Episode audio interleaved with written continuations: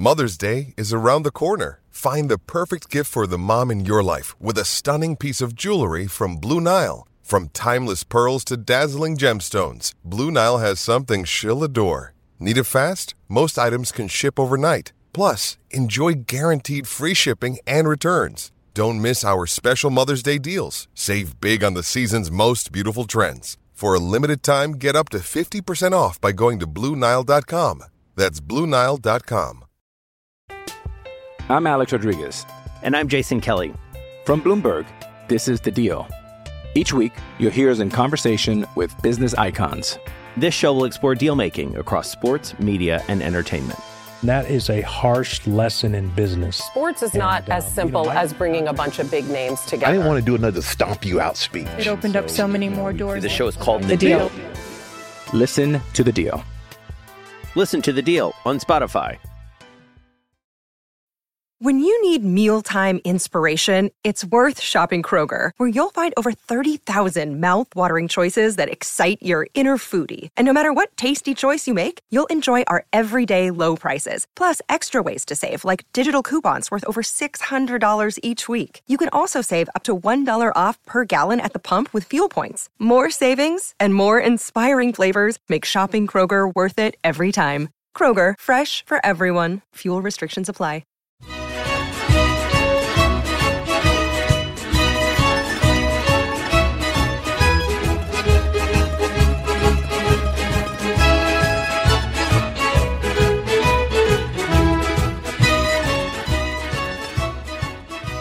Hello and welcome to another edition of the Forza Napoli Calcio podcast. This is a podcast all about Napoli, of course, but you don't have to be a Napoli fan to enjoy it. If you're a Serie A fan, if you're a football fan, looking for the inside scoop on all things Napoli, this is the place to be. I'm your host, Joe Fischetti. Thank you, as always, for listening. I have three parts for you today. In part one, I'll review our final Primavera match of the season. In part two, I'll review our final Femminile match of the season. And in part three, we'll return to the senior team and preview their final match of the season, which is against Spezia on Sunday. So let's begin with the Primavera, who played against Hellas Verona on Sunday. We came into this match sitting 13th in the table, level with Milan on 40 points, 2 points clear of Genoa, and 3 points clear of Lecce. Lecce and Genoa were the two teams in the relegation playout zone, so all we needed was a draw to guarantee ourselves salvation. Alternatively, if Milan won and Lecce didn't, we would still stay up with a draw. We'd have to do it against one of the most informed clubs in Primavera Uno, though. Hellas Verona came into this match having lost only one of their previous nine matches. Their most recent result was easily their best of the season. They absolutely slaughtered Bologna 6 0 to guarantee themselves salvation, which was probably a good thing for us. It meant that Hellas Verona had nothing left to play for in this match. Meanwhile, we were coming off of arguably our most disappointing match of the season. We had a 3 1 lead against second from bottom Spal and conceded three straight goals to lose 4 3. Even a draw in that match would have been enough for us to stay up. In other words, even if we conceded two goals and tied 3 3, that would have been enough, but we couldn't even hold on to the draw. Not only did we lose the match, but we also lost two key players. Both Daniel Hisai and Antonio Vergara were suspended for this match, having picked up their 50 yellow cards in that match against Spal. The Vergara suspension was a tough pill to swallow, considering he's one of our best players and that he was cautioned in the 87th minute. They would join Antonio Cioffi and Musa Mane on the sidelines. Both Cioffi and Mane were out due to injury. So, with that, let's get to the starting lineups. Hellas Verona lined up in a 4 3 3 with Luca Patuzzo in goal. Jorensen Ebengue and Davide Redondi started at center back. Filippo Grassi started at left back and Filippo Terracciano started at right back. Yoselito played as the regista with Christian Pieromonte his left and Andrea Colistra to his right. Mattia Florio started on the left wing, Davide Bragantini started on the right wing, and Federico Caia played at striker. For Napoli, Nicolo Frustalupi made three changes to the squad that he fielded against Spal. He lined up in his usual 3 4 2 1 formation with Hubert Idasiak in goal. Pasquale Pontillo started over the suspended Daniel Hisai in the back three, alongside Davide Costanzo and Benedetto Barba. Coli Sacco returned from suspension to start in the center of the midfield alongside Gennaro Iaccarino. Davide Acampa started at left wing back and Matteo Marchisano started again at right wing back. That's because Giuseppe D'Agostino had to move up to play trequartista for the injured Cioffi. Alessandro Spavone also moved up to trequartista to play in place of the suspended Vergara. Finally, Giuseppe Ambrosino started at striker. So those were the starting lineups. Next, let's get to the match. The match couldn't have started any better, really. In just the second minute of the match, Ambrosino pressured Redondi into conceding possession deep in the Verona half. He carried into the area, and before Abengue could close him down, he rolled the ball under Patuzzo and into the bottom corner. That was Ambrosino's league leading 19th goal of the campaign. Ambrosino celebrated by taking off his shirt and holding it up to the fans at the corner flag, which is an automatic yellow card. So, only two minutes into the match, Napoli were already ahead and in a strong position to avoid the relegation playout. Unfortunately, just as quickly as we went ahead, Hellas Verona found the equalizer. Verona were awarded a penalty only a couple of minutes after that Ambrosino goal. Kaya had the ball in the area and he squared to Colistra. He cleverly let the ball roll through to his back foot and took a quick touch just before Sacco got there. Colistra was looking for the contact, got it, and went to ground. You hate to see players playing just for penalties, but this was actually a very mature play by Colistra to win the penalty. Kaya stepped up and sent Idasiak the other way to level the score, so five minutes into the match, the score was already 1 1. Meanwhile, in Milano, Milan star player in the making Marco Nasti scored his 15th goal of the season to put Milan ahead of Genoa 1 0. So at that point, Milan had moved ahead of us in the table, but Genoa and Lecce were still behind us.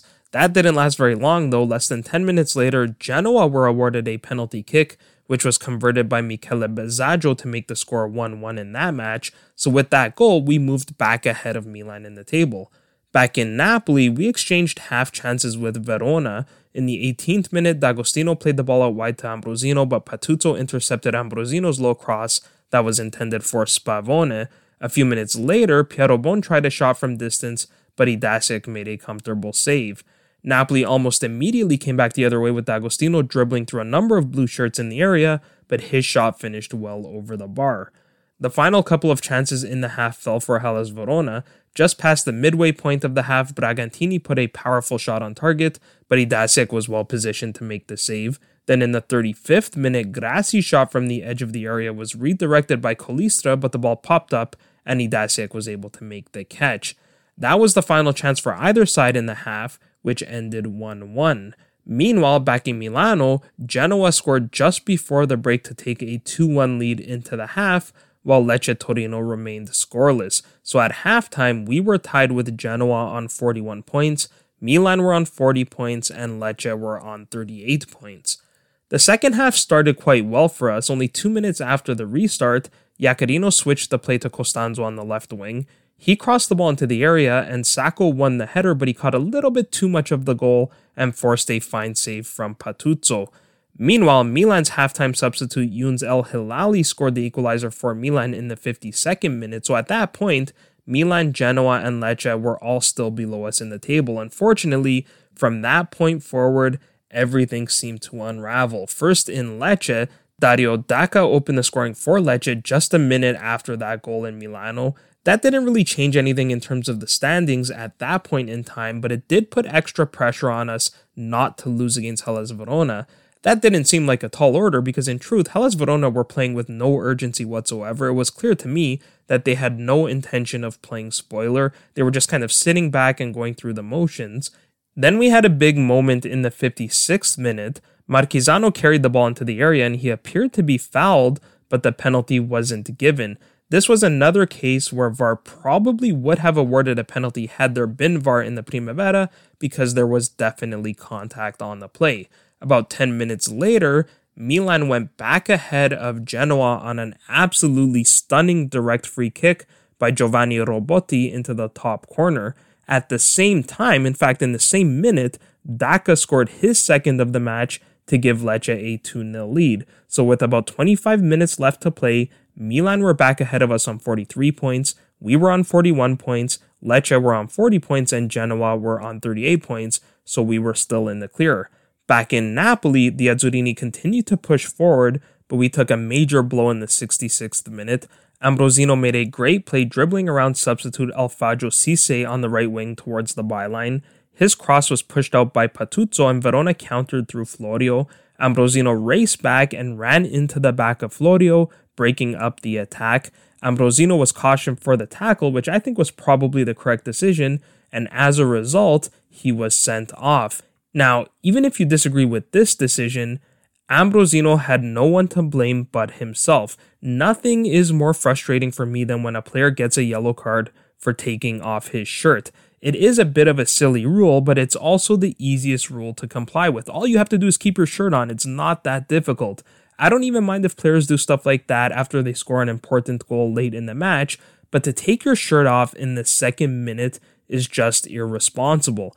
As a result, we had to play the final quarter of the match with only 10 men. Even after the red card, though, Verona didn't seem all that interested in winning the match, but of course, they took the one chance that was given to them.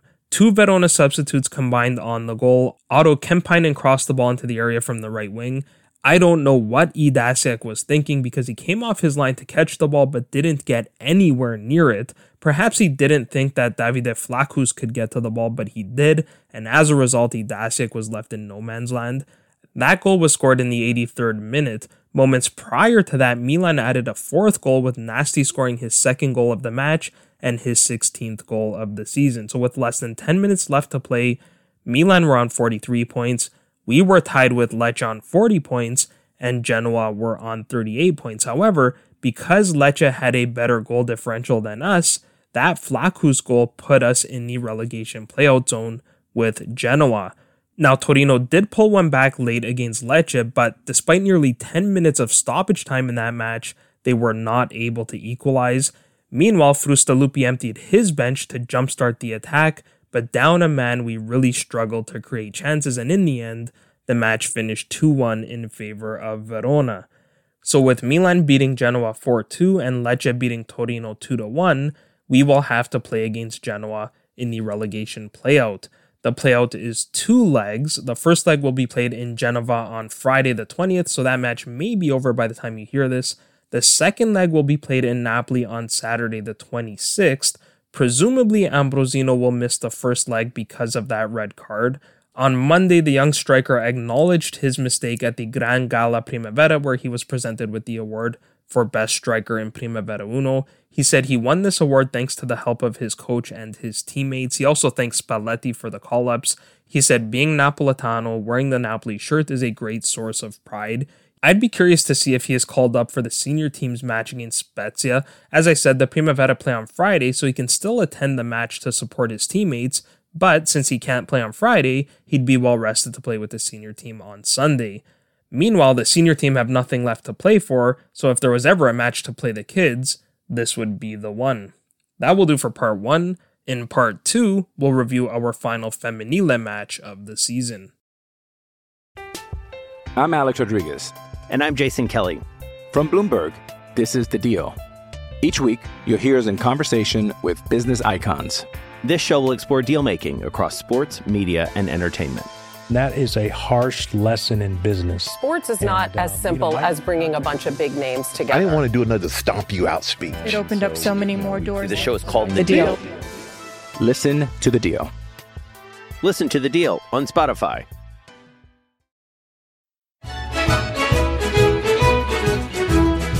Welcome to part two of the Forza Napoli podcast. Next, let's review our final Femminile match of the season, which was a derby against Pomigliano.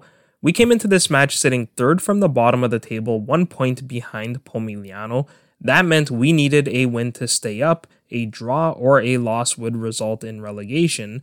Pomigliano weren't exactly in the best form heading into this match. They were winless in their previous five, with four losses, one draw, and only three goals scored. Even the one draw was against relegation bound Lazio, and they were held off the score sheet in three out of those five matches. Meanwhile, we were coming off of consecutive important results first, an unexpected draw against Sassuolo, and then a huge win over Empoli, which put us in a position to fight for survival. However, we were still missing a few key players for this match. Depi Chatsi Nicolau, Evi Popadinova, and Rachele Baldi all remained out due to injury. So with that, let's get to the starting lineups. Pomigliano lined up in a 4-3-3 with Sara Settigna in goal. Danielle Cox and Georgia Tudisco started at center back. Ex-Napoli player Martina Fusini started at left back, and Gaia Apicella started at right back. Zana Ferrario played in the center of the midfield with Maria Banusic to her left and Lucia Vaitukaitite to her right. Dalila Ippolito played on the left wing, and another ex-Napoli player, Livia Caparelli, played on the right wing. Finally, Victoria Della Peruta started at striker. For Napoli, Giulia Domenichetti and Roberto Castorina made one change to the squad that they fielded against Empoli. They also switched to a 4 2 3 1 formation with Yolanda Aguirre in goal. Paola Di Marino and Lana Golob started at center back. Marie Awona started over Seti Abramson at left back, and Emily Garnier started again at right back. Emma Errico and Sara Tui played in the double pivot. Claudia Mauri played on the left wing, Kaya Ertzen played on the right wing, Eleonora Goldoni started in the 10, and Sola James played at striker. So those were the starting lineups. Next, let's get to the match. Pomigliano started really well, creating two quality chances in the opening 10 minutes. In the third minute, Di Marino carried the ball to midfield but passed straight to Vaitukaitite. She sent Della Peruta through. Della Peruta fought off Mauri's tackle in the area, cut to her left, and had a go for goal, but her shot hit the outside of the goal. Then in the seventh minute, Errico committed a professional foul on Vaitukaitite. Errico was actually fortunate not to be cautioned on the play. Banusic took the free kick and went direct for goal. Fortunately, she missed the target, though she didn't miss by much. Della Peruta came close again in the 20th minute after some tidy passing from Pomigliano, but her shot from distance just missed the bottom corner so Pomigliano were creating many chances but struggling to hit the target. Meanwhile, we didn't create as much in the attack, but when we did, we did hit the target. Goldoni had our first chance in the 15th minute. She volleyed from just inside the area, but Settigna just got a finger on the shot to keep it out. Our second shot on target was in the 28th minute, and that one ended up in the back of the goal. Tui played an outswinging corner kick from the right side. Vaitukaitite had the ball out at the near post, but only so far as Mauri at the top of the box. Her volley was blocked by Apicella on the edge of the six yard box, but the rebound went straight to Golob. The center back calmly controlled the ball and rolled it past Settigna to put Napoli ahead. That was Golob's first goal of the season, and it couldn't have come at a more opportune time. Now, I think it's safe to say that that goal was scored against the run of play. Pomigliano had one more chance in the half only a few minutes after the goal. Ippolito chipped the ball over the top to Banusic, who got behind Di Marino, but her shot was well stopped by Aguirre. Aguirre actually made another big save on Della Peruta in the half, but she was in an offside position, so the goal wouldn't have counted either way. It's also worth noting that in the 33rd minute, Sara Tui was forced to leave the match due to injury and was replaced by Emma Severini. So we went into the break up a goal to nil, which meant that at halftime, we were out of the relegation zone and Pomigliano were in it. Now, I thought we were far too conservative in the second half, and that only invited pressure from Pomigliano, who was already desperate to score. Pomigliano got their first chance in the second half after Goldoni committed a professional foul just outside the area. Banusic went direct for goal and hit the target, but Aguirre made what turned out to be a fairly routine save. Pomigliano came close again in the 57th minute when Fusini's cross from the left wing veered on target, but Aguirre did really well to make the catch while preventing the ball from crossing the line. But with the pressure mounting, it seemed only a matter of time before Pomigliano found the back of the goal, and that moment came in the 61st minute. Apicella carried the ball down the right wing. She played a short pass to Vaitukaitite, who in turn played an incisive ball to Banusic just outside the area. With her back to goal, Banusic played a perfect one touch pass to Della Peruta. She did well to stay onside and then smashed the ball into the top corner to make the score 1 1. That goal put us back in the relegation zone and started what turned out to be an Empoli style meltdown for the men's team. Only four minutes after assisting the equalizer, Banusic put Pomigliano ahead. Golob tried to dribble out of the back and broadcast her pass to Severini, which was intercepted by Ippolito. She carried the ball to the edge of the Napoli area and then picked out Banusic with the outside of her right boot. Banusic took two touches to get past Aguirre before tucking the ball into the empty goal to give Pomigliano the lead.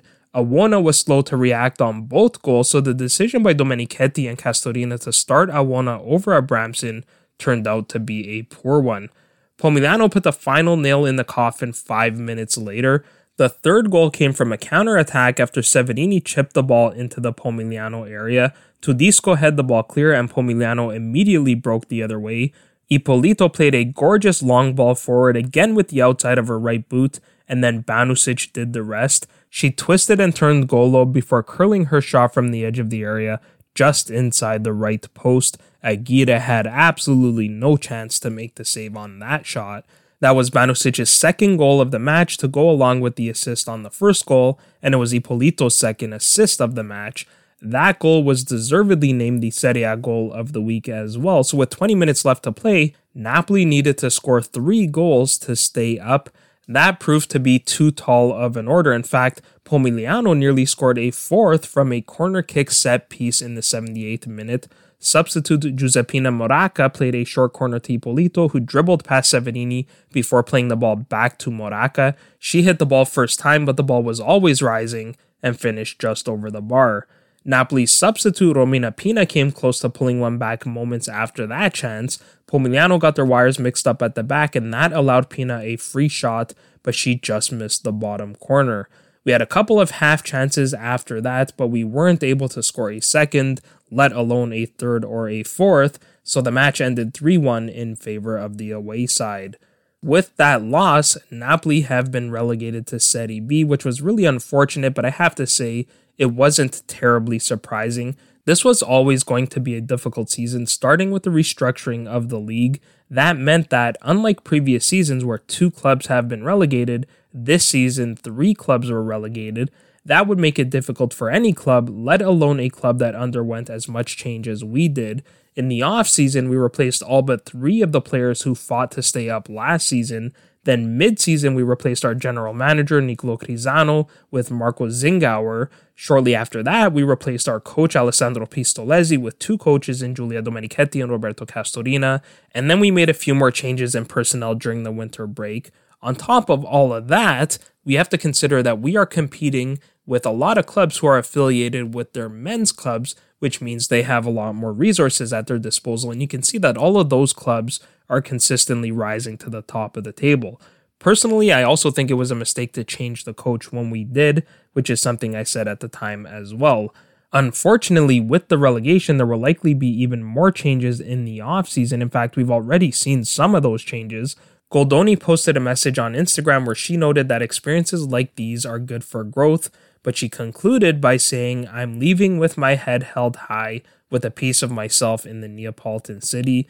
I think Goldoni has far too much quality to play in Serie B, so I fully expect to see her with another Serie A club next season. It'll be interesting to see if any other players do the same. We also saw club president Raffaele Lello Carlino step down from his post in a statement posted on the club's official website, he said that this decision was not taken as a result of the club being relegated. He said there is an agreement with Napoli Femminile whereby the club president is elected by the board of directors every two years, and that he would have stepped down even if the club achieved salvation.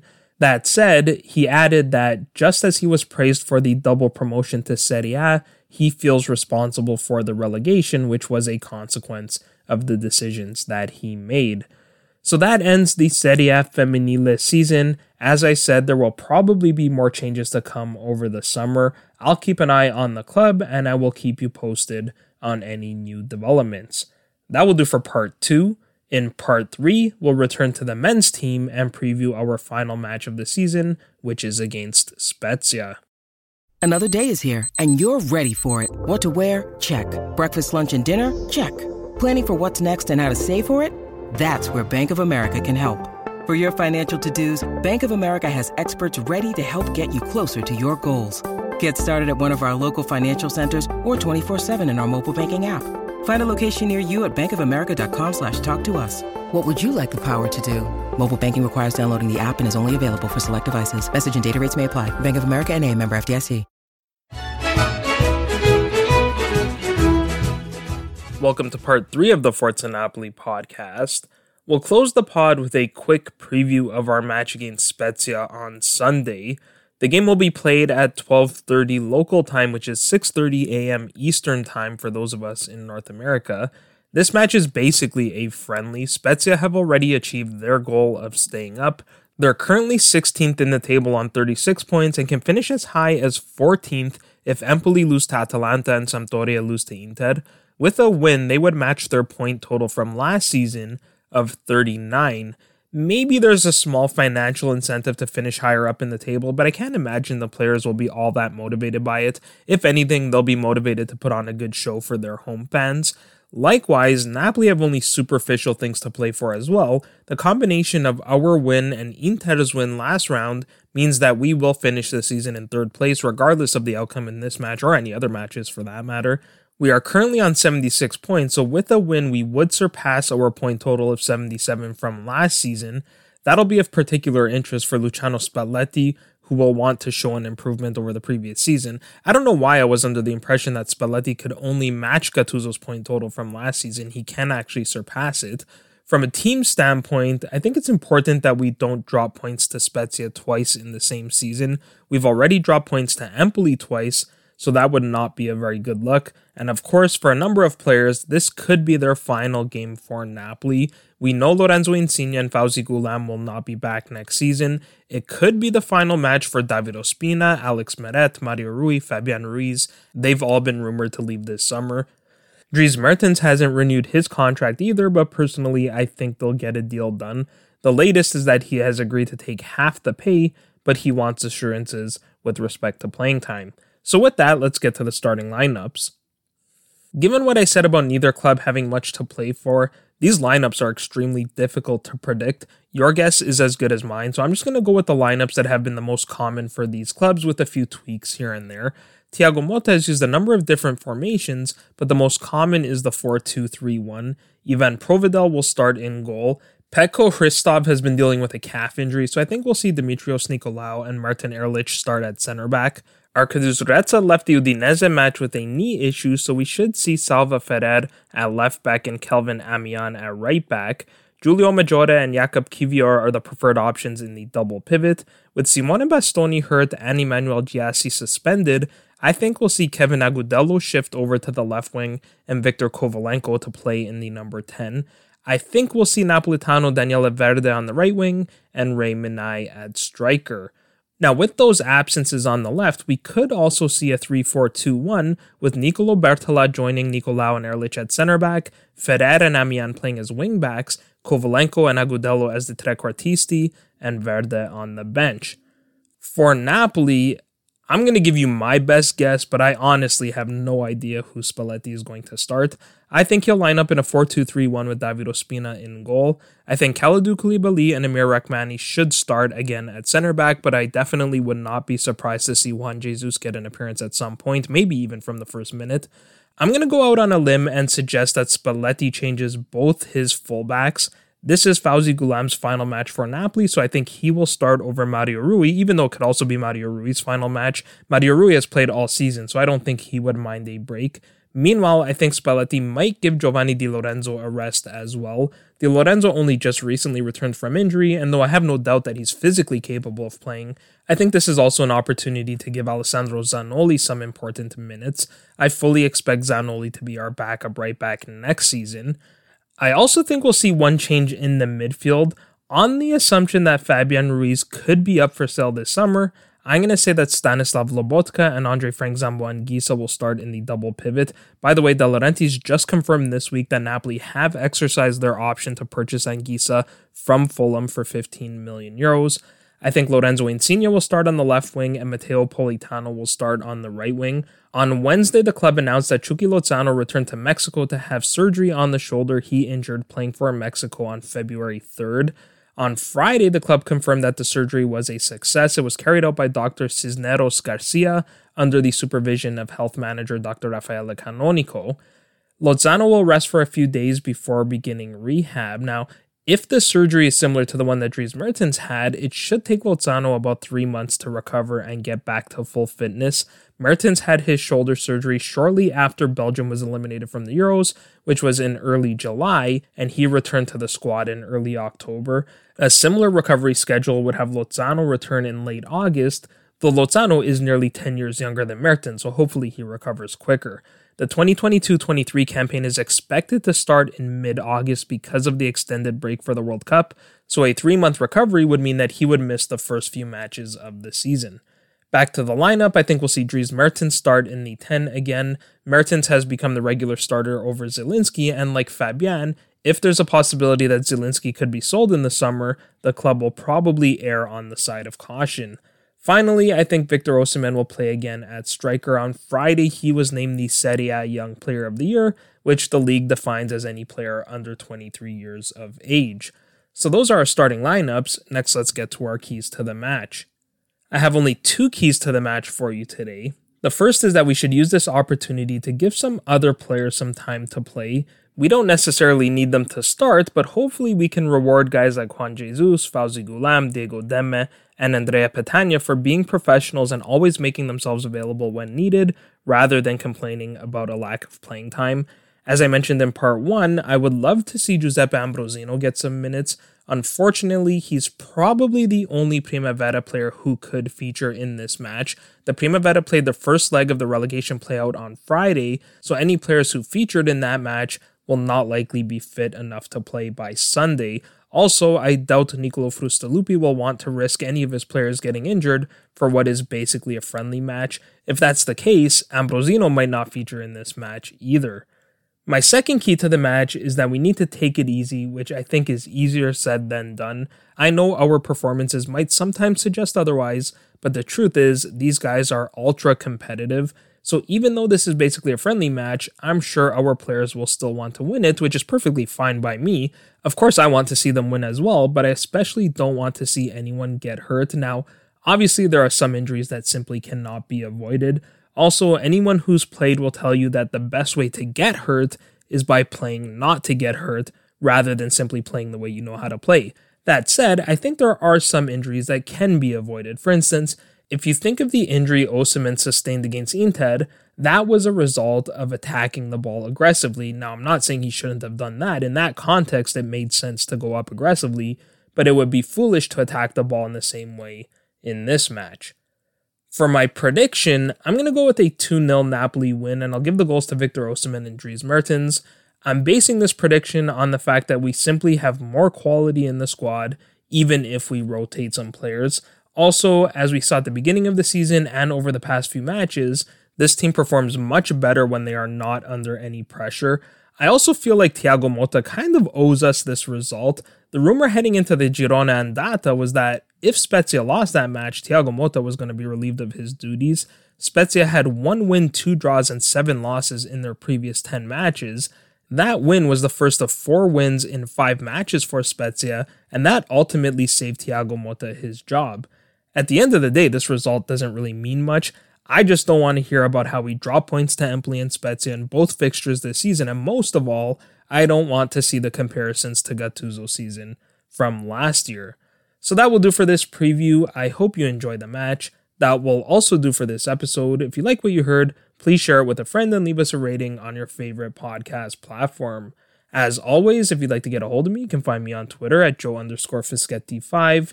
And you can find the podcast on Twitter, Instagram, Facebook, and Patreon at Forza Napoli Pod. I'll be back next week to review this match as well as the Primavera's first leg of the relegation playout. But until then, I'm Joe Fischetti. Forza Napoli sempre.